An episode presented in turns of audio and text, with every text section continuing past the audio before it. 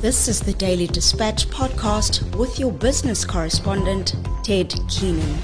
Today, Dispatch Live is talking to Jason Jordan.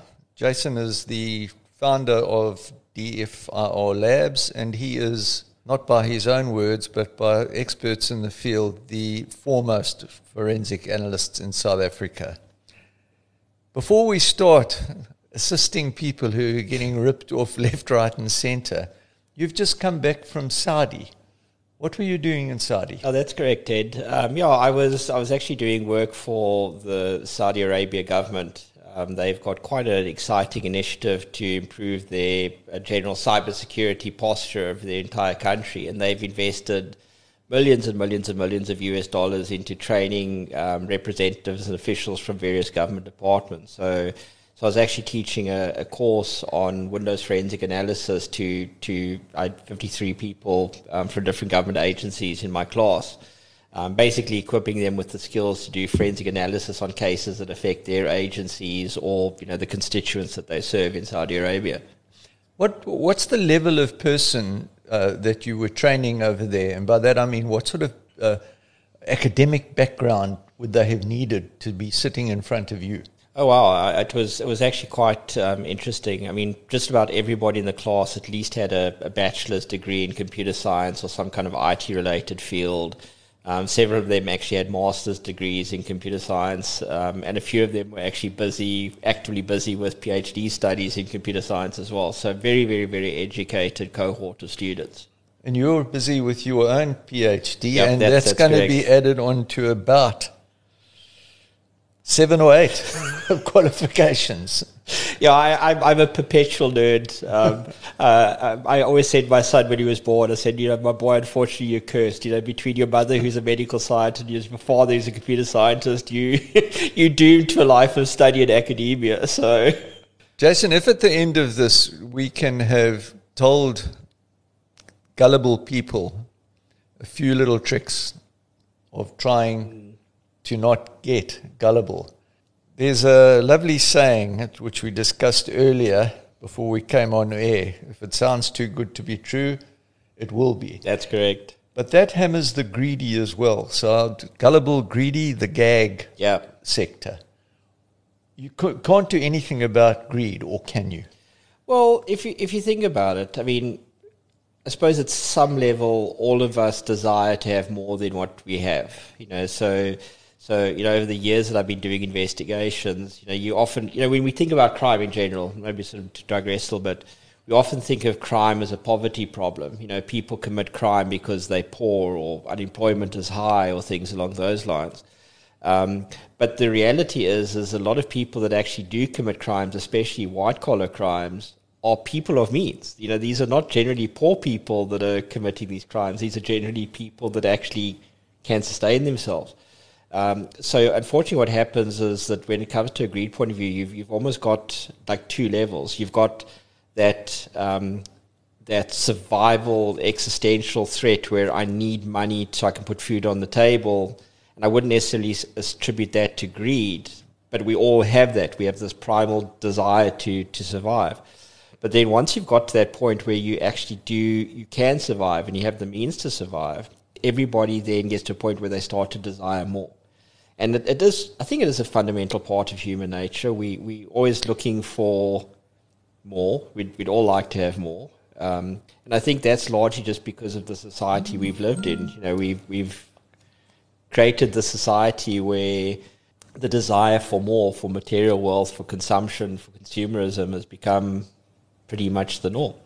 And it's not necessarily just stupid people. Yeah, that's correct the, the recent case with um, Christo Wiese and Steinhoff, where he dropped, I think it was about 65 billion. Yeah.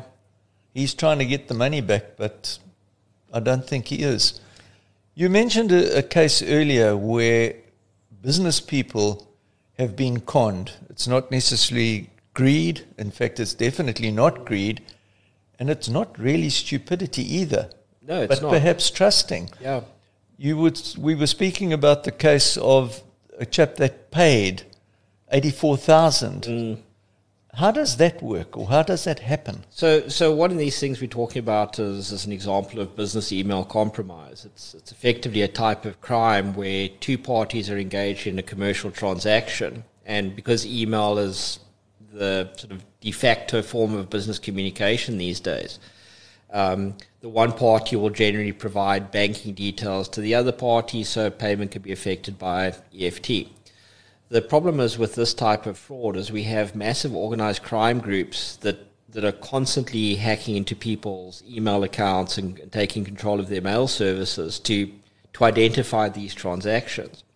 But because they've ultimately controlled the email communication channel, they can insert themselves in the transaction and pretend that they are the party that you're transacting with. So, so for example, if you and I enter into a commercial engagement, I'm providing a service to you, and uh, you know you send me the instruction over email. I'm giving you reports and feedbacks over email. It's a very standard business activity. And at some point, you're happy with the work that I've done. You say, "Can you please send me, you know, my invoice?" And I send you the invoice via email. Um, but the problem is the email that I send you with the invoice gets intercepted by the criminals who then insert themselves in the transaction and send the email as if it was coming from me. So, so my email address is jason at dfirlabs.com, shameless plug-in. Um, but I then send you an email from jason at df1rlabs.com you see the email when it comes in and it looks like jason at dfirlabs.com because you don't expect anything different. I'm talking about the same transactions we've been talking about over the last couple of weeks.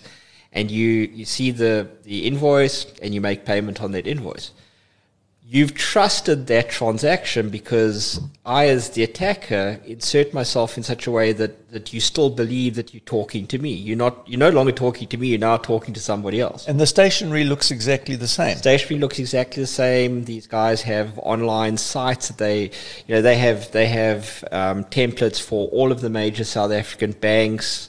Um, the, the documentation they create is really, really effective. I mean, we are we are talking about multinational organized crime groups.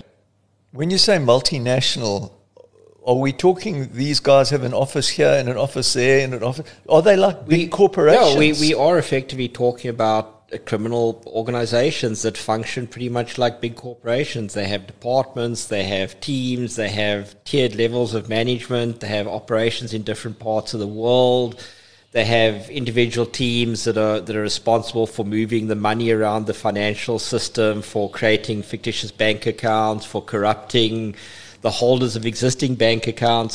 I mean, just to get a classic example, I mean, a lot of people get these emails. Um, uh, do you want to work from home? You know, do you do you want to uh, earn you know easy money doing admin work?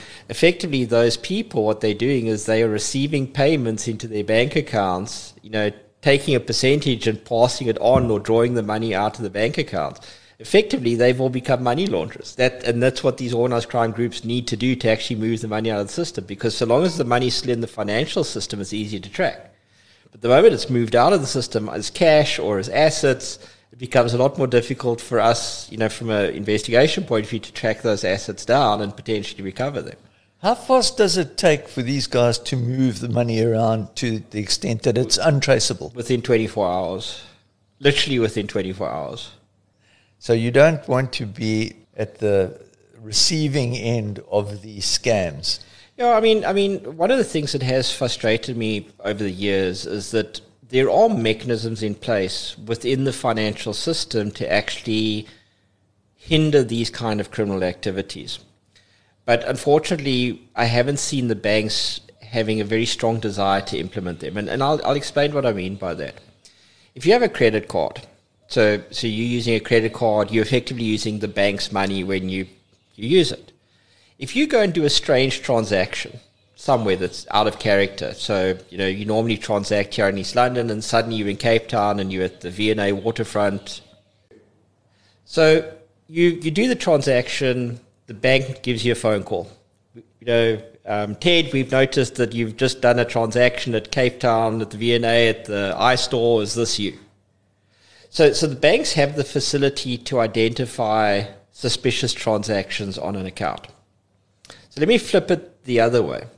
You have a bank account that account has got a very low balance, and the traditional account history of that account has always been a very low balance. And all of a sudden, that account receives 150,000 Rand paid into it through an EFT. Surely that's a suspicious transaction. Why can't the bank flag those transactions and say, we need to just double check this transaction to check the legitimacy of the ah. transaction? Now, I've spoken to various banks around the country about this, and they've been very lukewarm about it. Now, my view is that there's actually a legal precedent. If you look at the Financial Intelligence Centre Act, the Financial Intelligence Centre Act obligates reportable institutions, which includes banks, to report on suspicious transactions. We refer to them as STRs or suspicious transaction reports. So my question is, every one of those transactions should be an STR, should be reported, and should be investigated. And the money and is still held within in the bank. Yeah. So, so what the banks could do is they could they could the money comes to the bank, they automatically detect through through their their analytics platforms that this is irregular activity on the account. They could put a hold on that money for 24 or 48 hours, so it can be investigated. Um, but they don't do that, and unfortunately, what happens that money hits the account, and literally almost at the same time, the the money mules, the people have been recruited to control the account, are either withdrawing the money out of the account they're transferring it out via Western Union or MoneyGram, um, or they are doing something else with that money, you know, buying crypto assets and things along those lines, and the money moves out of the system. So for me, I think that's a critical shortcoming when it comes to, to combating this type of crime, and I think the financial institutions personally could do a lot more to actually contribute to the fight against it. Take me for as an example. I am not tech savvy. I would never know if somebody was putting a, a false account to me. But let's say I pay that account. Yeah. That money's gone. Yeah, I mean, I mean, fundamentally, that money's been moved out of the country. Um, the chance of you getting that money back is negligible. If I don't get my money back, I try and get it back. Are there any other things that might happen to me? Well, there's a couple of things just purely from a from a legal perspective. So let's look at two two avenues. The one is you've been the victim of a crime. Somebody's committed a fraud against you. So if you look at the common law definition of fraud, it's the unlawful and intentional misrepresentation that causes prejudice or potential prejudice. So somebody's made a misrepresentation to you, you've paid over as a result of that prejudice, you've now been a victim. But the problem is, even though you've been a victim and you've paid the criminals, you're still obligated to pay the person who provided you the service or sold you the property in the first place. So, you know, using the scenario that I provided a service for you, I, as the service provider, provided a legitimate service to you. I still haven't been paid for it.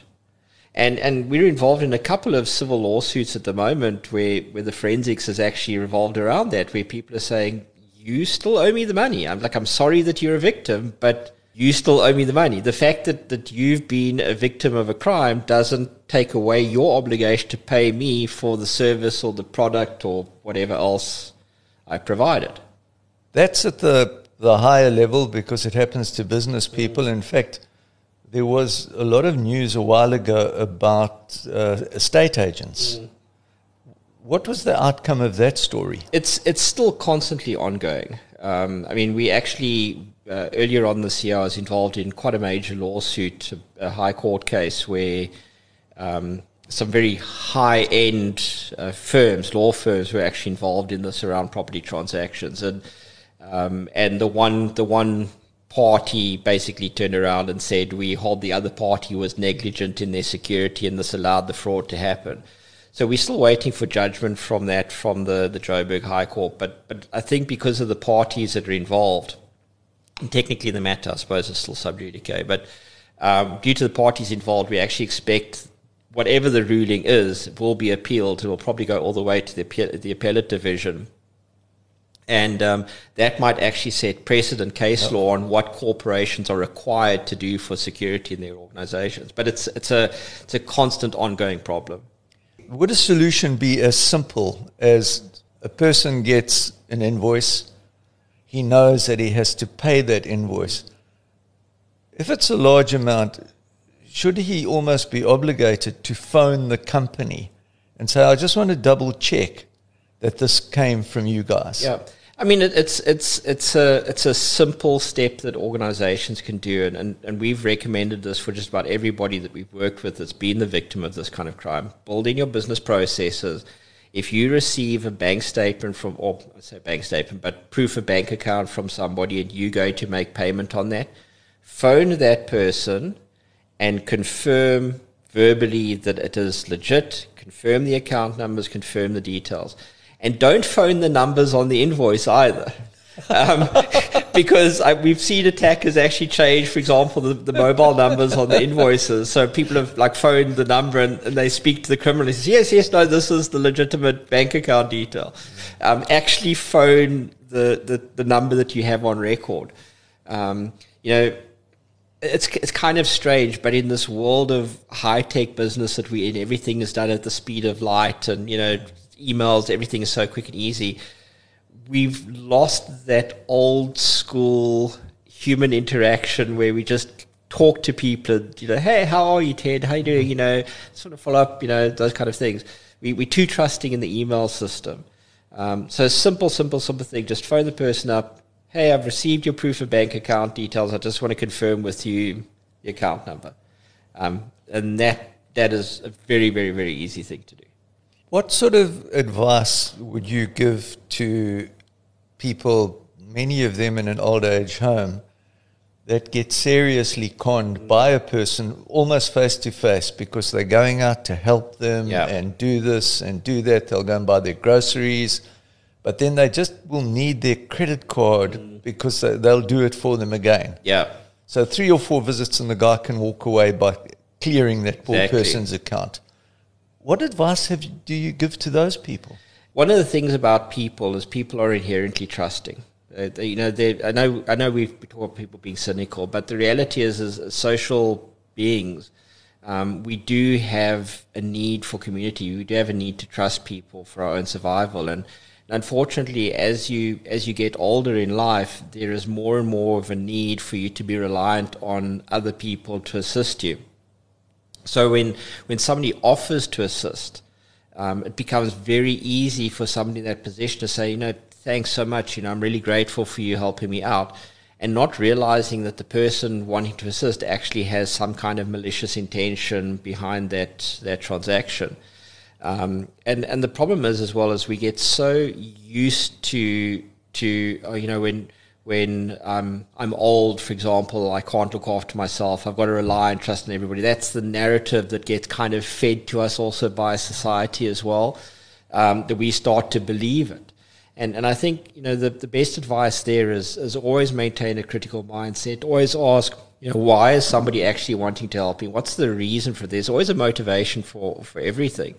Um, and, uh, you know, and to be honest, never trust anybody with your banking account details or your credit card numbers or anything along those lines.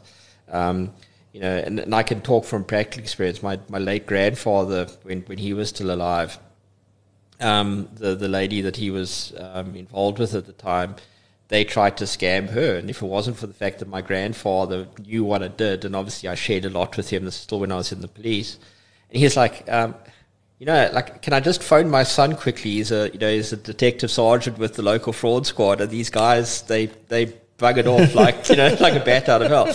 But it, it's that something. Those predators are out there, and, and they, you know, they do target elderly people. I mean, there's there's whole areas of fraud revolving around the abuse of the elder, you know, the elderly. Um, so it's a huge problem. So that comes back to if it sounds too good to be yeah. true yeah, if it sounds is. too good to be true, it probably is.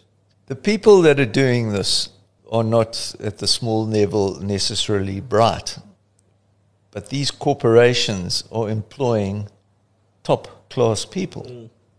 So, I mean, obviously, at, at, different levels of the fraud ecosystem, if I can put it that way, you know, you, you have your your low level predators, if I can refer to them that way. You know, the, the individual scammers, the grifters, the the people that are, you know, the, the, literally the bottom feeders. Yeah. Um, but as you go up that scale, things become way more sophisticated. So if we look at, you know, we are talking about business email compromise type frauds. When we talk about the organized crime groups behind that, these are really sophisticated groups. I mean, these are guys that will, You know, they will build their own hacker teams. You know, they'll they'll have top technical talent working for them. You know, they have like expert financial people working for them to help them with laundering the money and, and moving the assets around the financial system.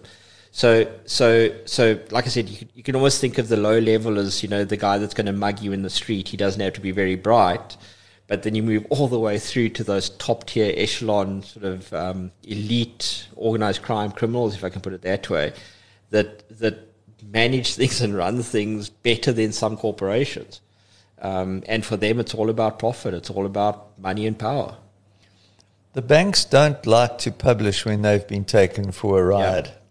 How many rides are going on? Have you any idea about the magnitude of fraud? So, so here's the problem when it comes to official statistics on fraud or, or any type of, of crime these days. And there's a there's a well known phenomenon in criminology which talks about the reported levels of crime and then the actual levels of crime.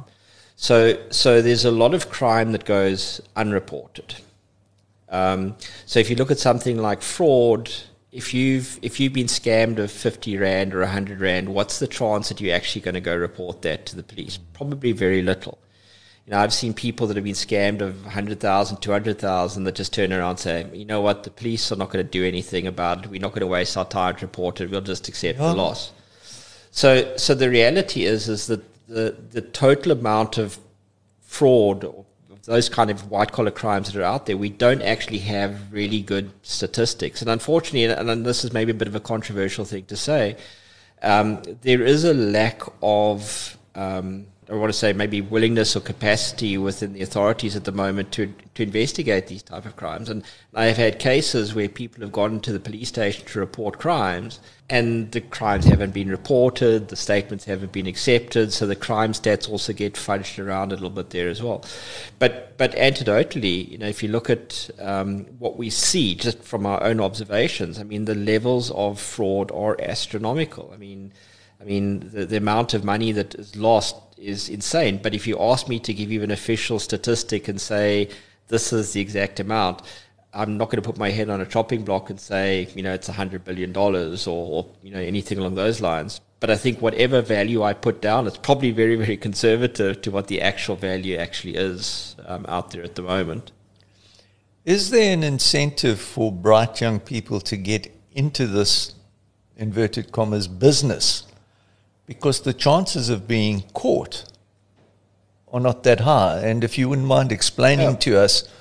The, the reality is, is that there's a couple of models when we talk about managing crime.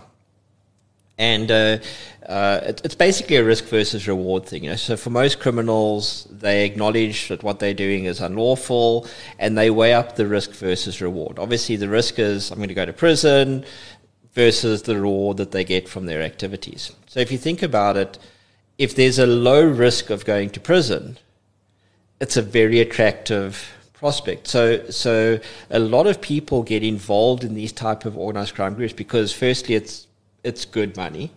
Um, I'm certainly not advocating for it, but it, it, it's good money. And so we won't be writing about it in our careers page. yeah, I, I, prob- I, probably it always reminds me of that one cartoon where the little boy goes to his father and says, uh, "You know, I, I want I want a I want a life in organized crime," and his his father says to him, "So do you want in public sector or private sector?" um, having worked in an anti-corruption unit for a long time, that that uh, story has a lot of um, personal uh, relevance to me. But but the reality is is that these guys, it is a low risk um, type of crime. Now, there's it's a low risk for a number of reasons. Oftentimes, these people are in other countries, so the jurisdictional issues become problematic. Um, I track the criminals to Russia, for example. Russia is not going to extradite those people to South Africa. It's it's just a, it's just how it is.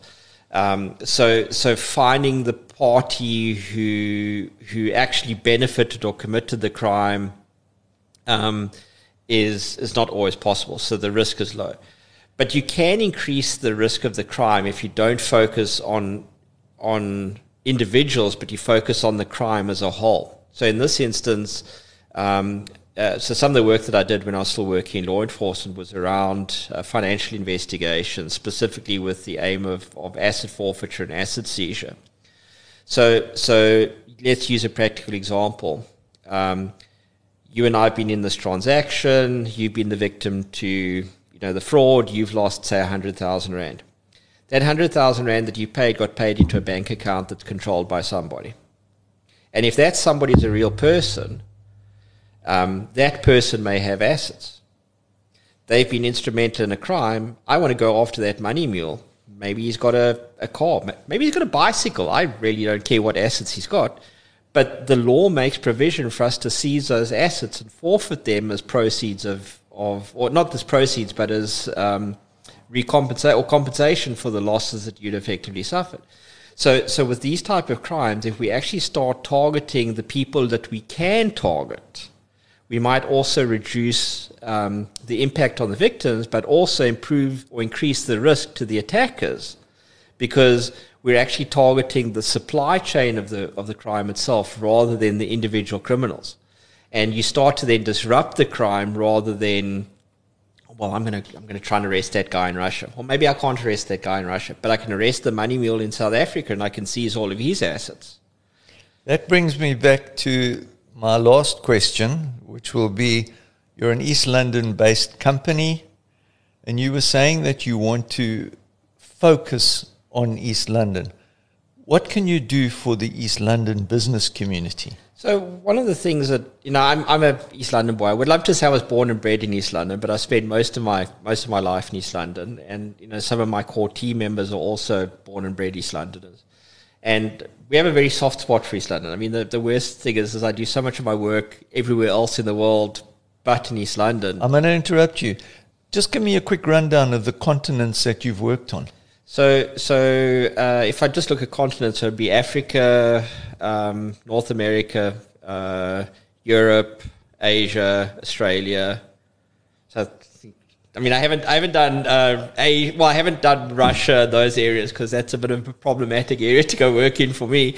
Um, in South America, but pretty much, you know, everywhere. I've, I've done pretty much everywhere. So, come back to what are you going to do for East Londoners? So, so one of the things that that you know that we found just over the years is that you don't want to call us in to do an investigation because that means something bad has already happened.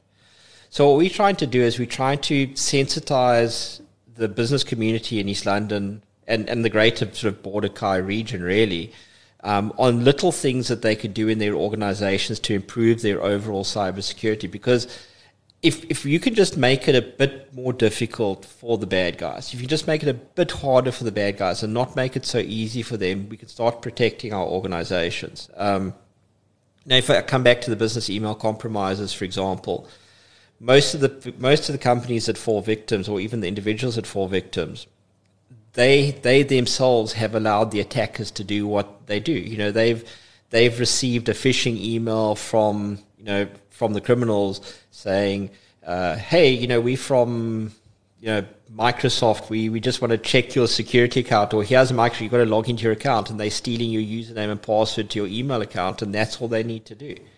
So it's it's it's that awareness, it's that sensitivity, it's it's just advocating for a for a better awareness of cybersecurity. And and I, I always look at it this way.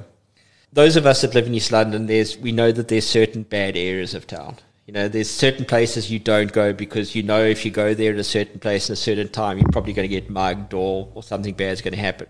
We have that awareness in the physical world. We don't have that awareness in the cyber world. And, and that's what we'd like to try and do in East London is to, to sort of sensitize the general business community about what they can do, but also that one step further is also do that just for general citizens living in South, you know, living in, in East London in South Africa. You know, what can we do as individuals to actually improve our own cybersecurity? You know, just we're never going to stop all the cybercrime. I mean, I, am not naive enough to believe that anything that we do is going to, you know, magically stop all cybercrime, but we can certainly make it a lot more difficult for the bad guys. It's like having quite a dangerous dog in your backyard. The baddies will go to the backyard exactly. that hasn't got the dangerous dog. E- exactly. Jason, as always, it's been great fun talking to awesome. you, and Thanks, I hope Ted. the message that you give will resonate with our Perfect. listeners. Yeah, thank, Thank you. you. Thanks very much, Ted. That's a pleasure. Thanks.